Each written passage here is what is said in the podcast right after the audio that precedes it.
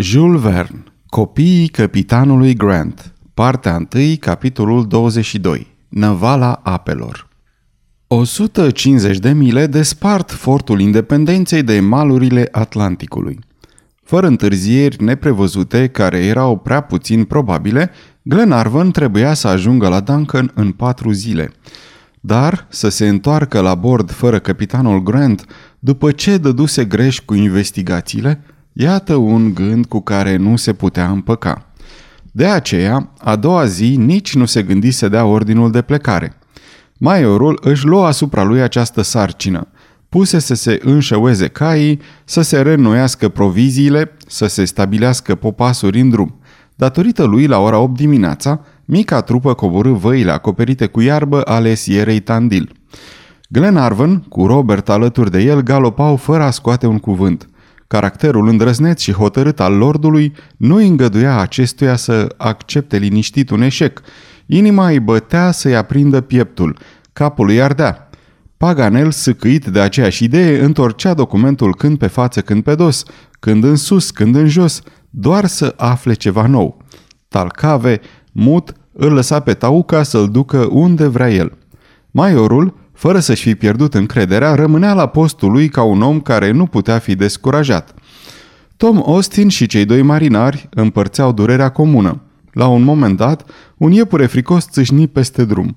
Marinarii scoțieni superstițioși se priviră. Semn rău, zise Wilson. Da, la noi în Highlands, îi răspunse Mulready. Ce e rău în Highlands, nu-i bun nici aici, declară cu siguranță Wilson. Spre amiază, călătorii trecuseră de Sierra Tandil și se găseau din nou în șesurile netede, aproape cu desăvârșire, care se întind până la mare. La fiecare pas, râuri limpezi udau ținutul rodnic și se pierdeau în mijlocul pășunilor bogate. Pământul își redobândise linia orizontală normală, ca oceanul după furtună. Ultimii munți ai pampasului argentinian fusese lăsați în urmă și preria, monotonă, oferea cailor un bogat covor de verdeață. Timpul fusese frumos până atunci, dar în ziua aceea cerul luă o înfățișare care îi îngrijoră puțin pe călători. Masele de aburi, iscate de căldura zilelor din ajun și, deși strânse în nori, promiteau să se reverse în ploi torențiale. De altfel, vecinătatea Atlanticului și vântul de vest, care este stăpân de plin aici, făceau deosebit de umedă clima acestui ținut. Acest fapt se vedea din abundență și rodnicia pășunilor din verdele lor închis. Totuși, în aceeași zi, norii nu s-au spart și seara, după un drum de 40 de mile, parcurs cu ușurință, caii se opriră pe malul unor Canadas, adânci șanțuri naturale pline cu apă. Nicăieri nu era vreun adăpost natural. Ponciourile le slujiră de cort și totodată de pături. Toți adormiră sub cerul amenințător, dar care se mărgini din fericire numai la amenințări. Aceasta este o înregistrare Cărțiaudio.eu. Această înregistrare a fost citită cu respectarea legislației în vigoare pentru www.cărțiaudio.eu. Toate înregistrările Cărțiaudio.eu reprezintă opere din domeniul public și anume au trecut 70 de ani de la moartea autorului. Copierea, reproducerea, multiplicarea, vânzarea, închirierea și sau difuzarea publică sau pe internet a acestei înregistrări fără acordul scris al cărții audio.eu, constituie infracțiune și se pedepsește conform legislației în vigoare. Pentru noutăți, vă invităm să vizitați www.cărțiaudio.eu și vă rugăm să ne susțineți pe canalul nostru de YouTube Cărți Audio, abonând-vă la el, dându-ne like și follow și dând share la înregistrările noastre. De asemenea, vă rugăm să-i susțineți cu o donație în orice cuantum pe harnicii și talentații noștri naratori voluntari, accesând paginile cu înregistrările lor de pe site-ul nostru www.cărțiaudio.eu. Naratorul acestei cărți este Valentin din București. A doua zi, pe măsură ce câmpia cobora, apele subterane își trădară și mai mult prezența. Umiditatea ieșea prin toți porii pământului. În curând, lacuri mari, unele destul de adânci, altele abia începând să se formeze, tăiau drumul ce ducea spre răsărit.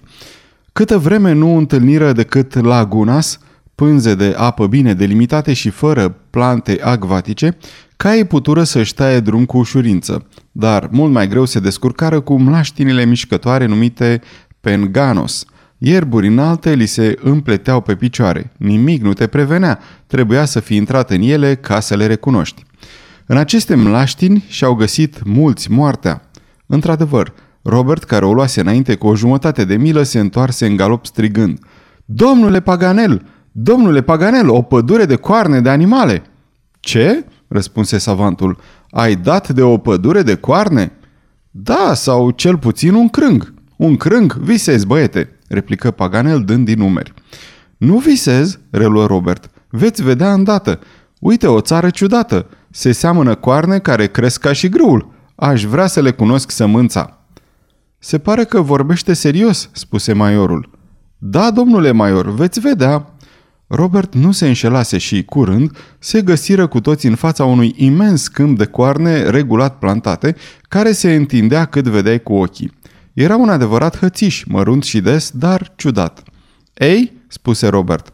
Iată ceva ciudat, răspunse Paganel, întorcându-se spre indian și cerându-i o lămurire. Coarnele ies din pământ, spuse Talcave, dar boii sunt de desubt. Ce? strigă Paganel. O cireadă întreagă e îngropată în noroi? Da, zise patagonezul.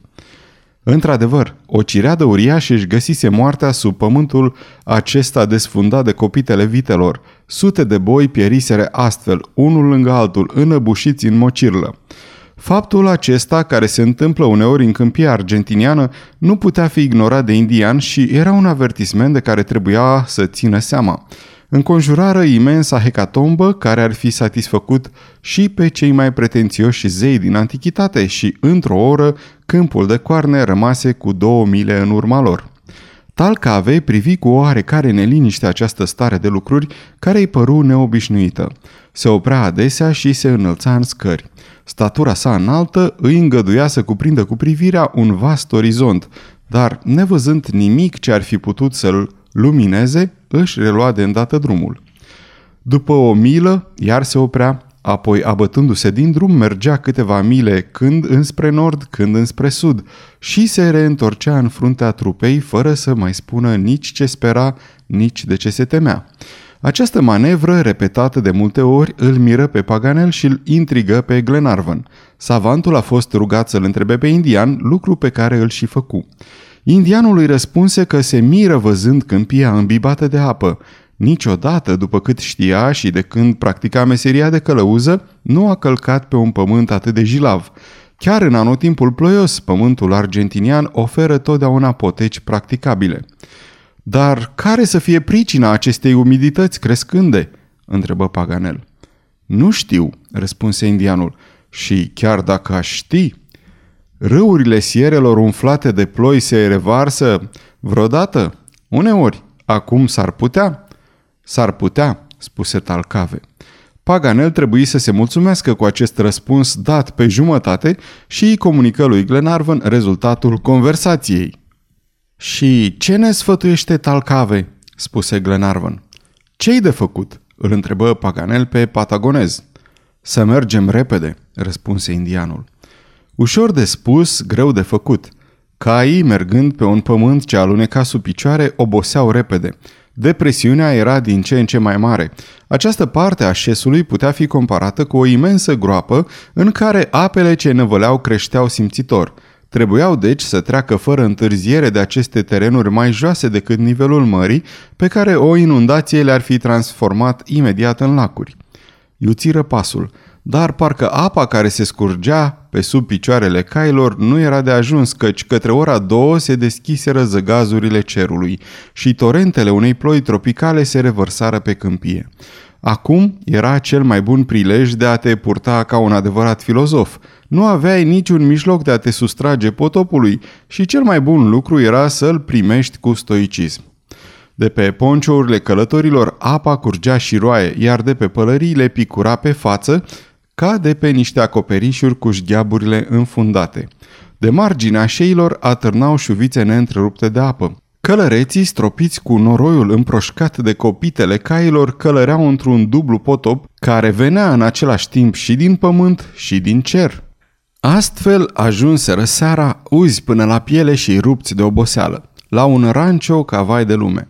Numai niște oameni puțin pretențioși i-ar fi putut da numele de adăpost și numai niște călători la strâmtoare, care n-ar fi avut încotro, ar fi catadixit să se adăpostească în el.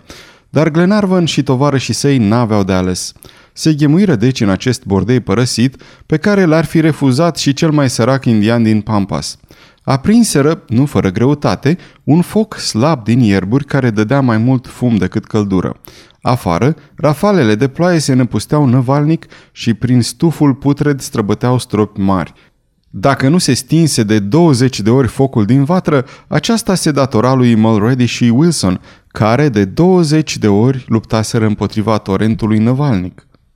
În timpul cinei, care fu pe spongi și puțin consistentă, călătorii erau triști. Le lipsea cu totul pofta de mâncare. Numai maiorul nu pierdu nicio îmbucătură. Impasibilul McNabs plutea deasupra evenimentelor. Cât despre Paganel, în calitatea sa de francez, încercă să glumească, dar nu izbuti. Glumele mele au intrat la apă, nu mai merg, o recunoscu el însuși. Totuși, neavând altceva de făcut decât să doarmă, fiecare căută să-și uite osteneala într-o clipă de somn. Noaptea fu îngrozitoare. Scândurile rancioului trosneau gata să se rupă. Rancioul se apleca sub bătaia vântului și amenința să o ia din loc la fiecare răbufnire. Nenorociții de cai erau afară, expuși tuturor toanelor nemiloase ale cerului, ca și stăpânilor care nu sufereau mai puțin în bordei. Totuși, în cele din urmă îi cuprinse somnul.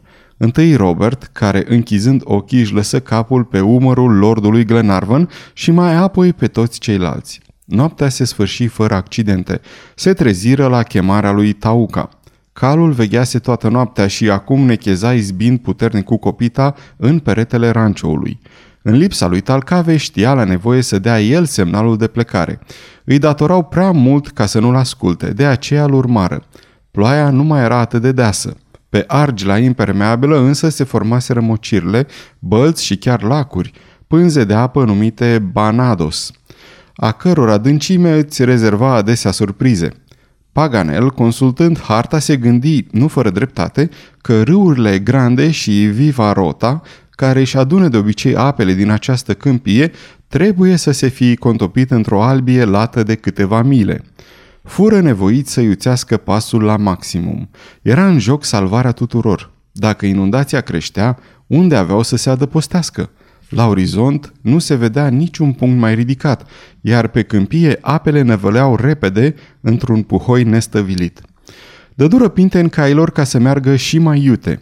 Tauca mergea în frunte și merita pe deplin numele de cal de mare, trecea prin apă ca și cum ar fi fost în elementul lui natural – Către ora 10 dimineața, calul început deodată să dea semne de mare neliniște.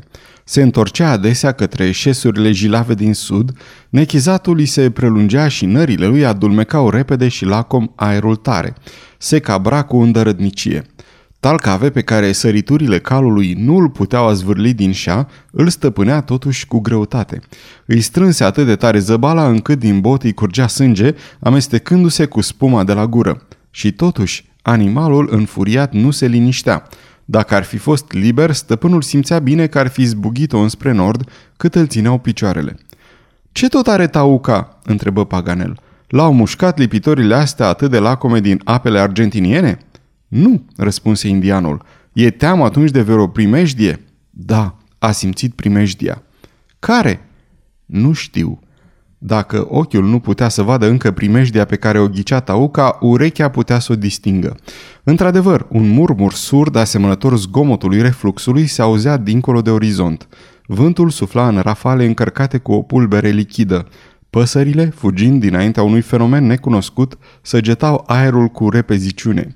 Caii, cu picioarele jumătate în apă, simțeau primele valuri ale curentului de apă. În curând, un zgomot asurzitor de mugete, nechezat, behăituri, răsunară numai la o jumătate de milă înspre sud și deodată se iviră turme nesfârșite, care, căzând și ridicându-se iar, grăbindu-se într-un amestec pestriți de animale înfricoșate, alergau cu o iuțeală înspăimântătoare. Abia putură să le deosebească în mijlocul vârtejurilor de apă ridicate în fuga lor. O sută de balene din cele mai mari n-ar fi tulburat cu atâta violență valurile oceanului. Anda, anda!" strigă Talcave cu o voce răsunătoare. Ce e?" spuse Paganel. Vin apele! Vin! răspunse Talcave dând pinte în calului și mânându-l spre nord. Inundație! strigă Paganel. Și tovarășii săi, cu Paganel în frunte, zburară pe urmele lui Tauca. Era și timpul. Într-adevăr, la cinci mile spre sud, un puhoi mare și lat se revărsa peste câmpie, transformând-o în ocean. Ierburile înalte dispăreau ca secerate. Tufe de mimoza smulse de curent pluteau în voia valurilor, formând mici insule plutitoare. Puhoiul de apă se răspândea în pânze dese, cu o putere de nestăvilit. Fără îndoială că apa rupsese barancasurile marilor fluvii din Pampas și poate că apele Coloradoului dinspre nord și ale lui Rio Negro dinspre sud se uneau acum în aceeași albie. Puhoiul semnalat de Talcave venea cu iuțeala unui cal de curse – Călătorii fugeau dinaintea lui a idoma norului gonit de furtună. Ochii lor căutau zadarnic un loc de refugiu. La orizont, cerul și apa se confundau. Caii, înnebuniți de spaimă, goneau într-un galop halucinant și călăreții abia se puteau ține în șa. Glenarvan se uita adesea îndărât. Ne ajung apele, gândea el. Anda, anda, striga Talcave. Călătorii dădeau pinteni și mai vârtos nenorocitelor animale – din trupurile lor, rănite de lovituri, curgea un sânge roșu aprins, lăsând pe apă lungi șuvițe. Se potigneau în crăpăturile adânci ale pământului, se încurcau în ierburile ascunse, cădeau, se ridicau, cădeau din nou, iar se ridicau. Nivelul apelor creștea văzând cu ochii. Valuri puternice vesteau asaltul acestui puhoi, care și arăta amenințător creasta înspumată la mai puțin de două mile distanță. Un sfert de ceas se prelungi această luptă împotriva celui mai temut element al naturii. Fugarii nu își putuseră da seama de distanța parcursă, dar judecând după repeziciunea cu care fugeau, trebuiau să fi parcurs mile. Acum însă caii, până la piept în apă, nu mai puteau înainta decât cu foarte mare greutate. Glenarvan, Paganel, Austin și toți ceilalți se crezură naufragiați, părăsiți. Caii începeau să piardă pământul de sub picioare și șase picioare de apă era de ajuns ca să-i nece. Trebuie să renunțăm la descrierea îngrozitoarei spaime a celor opt oameni căzuți pradă puhoailor. Se simțeau neputincioși împotriva acestor cataclisme ale naturii ce depășeau cu mult forțele omenești. Salvarea nu mai depindea de ei. Cinci minute mai târziu, caii notau. Curentul singur îi târa cu o neasemuită violență și cu o iuțeală egală cu cel mai rapid galop, care trebuia să fi depășit 20 de mile pe oră. Părea zadarnică orice speranță, când deodată se auzi vocea maiorului. Un copac! Un copac!" strigă Glenarvan. Acolo, acolo!" răspunse Talcave și cu degetul arătă spre nord. La vreun kilometru și jumătate se înălța singuratic din mijlocul apelor un fel de nuc. Tovarășii săi n-aveau nevoie să fie îmboldiți. Trebuiau să ajungă cu orice preț la copacul care li se oferea atât de neașteptat. Caii nu-l puteau ajunge, e adevărat, dar oamenii cel puțin puteau fi salvați. Curentul îi ducea. În clipa aceea, calul lui Tom Austin necheză înnăbușit și se scufundă. Stăpânul își trase repede picioarele din scări și începu să nuate cu putere. Agață-te de șaua mea!" îi strigă Glenarvan. Mulțumesc, milord, răspunse Tom Austin. Am două brațe puternice. Calul tău, Robert? întrebă Glenarvan întorcându-se spre tânărul Grant. Merge, milord, merge! Înnoată ca un pește! Atenție! strigă maiorul cu voce puternică. Abia rostise cuvântul că puhoiul uriaș îi și ajunse. Un val monstruos înalt de 40 de picioare se revărsă peste fugari cu un zgomot înspăimântător. Oameni și animale dispărură într-un vârtej de spumă. O masă lichidă, cântărind mai multe milioane de tone, îi rostogolea în apele ei furioase. Când unda trecu, reveniră la suprafața apei și se numărară în grabă. Erau toți, dar caii, în afară de Tauca, care își ducea în spate stăpânul, dispăruseră pentru totdeauna. Haide, ține-te bine, repetă Glenarvan, care îl susținea pe Paganel cu o mână și înota cu cealaltă. Merge, merge, răspunse vrednicul savant. Și chiar nu-mi displace ce nu-i displăcea? Nu o aflară niciodată căci bietul om fu nevoit să înghită sfârșitul frazei împreună cu o jumătate de litru de apă noroioasă. Maiorul înainta calm, tăind apa cu mișcări regulate, care ar fi stârnit invidia chiar a unui înotător de forță.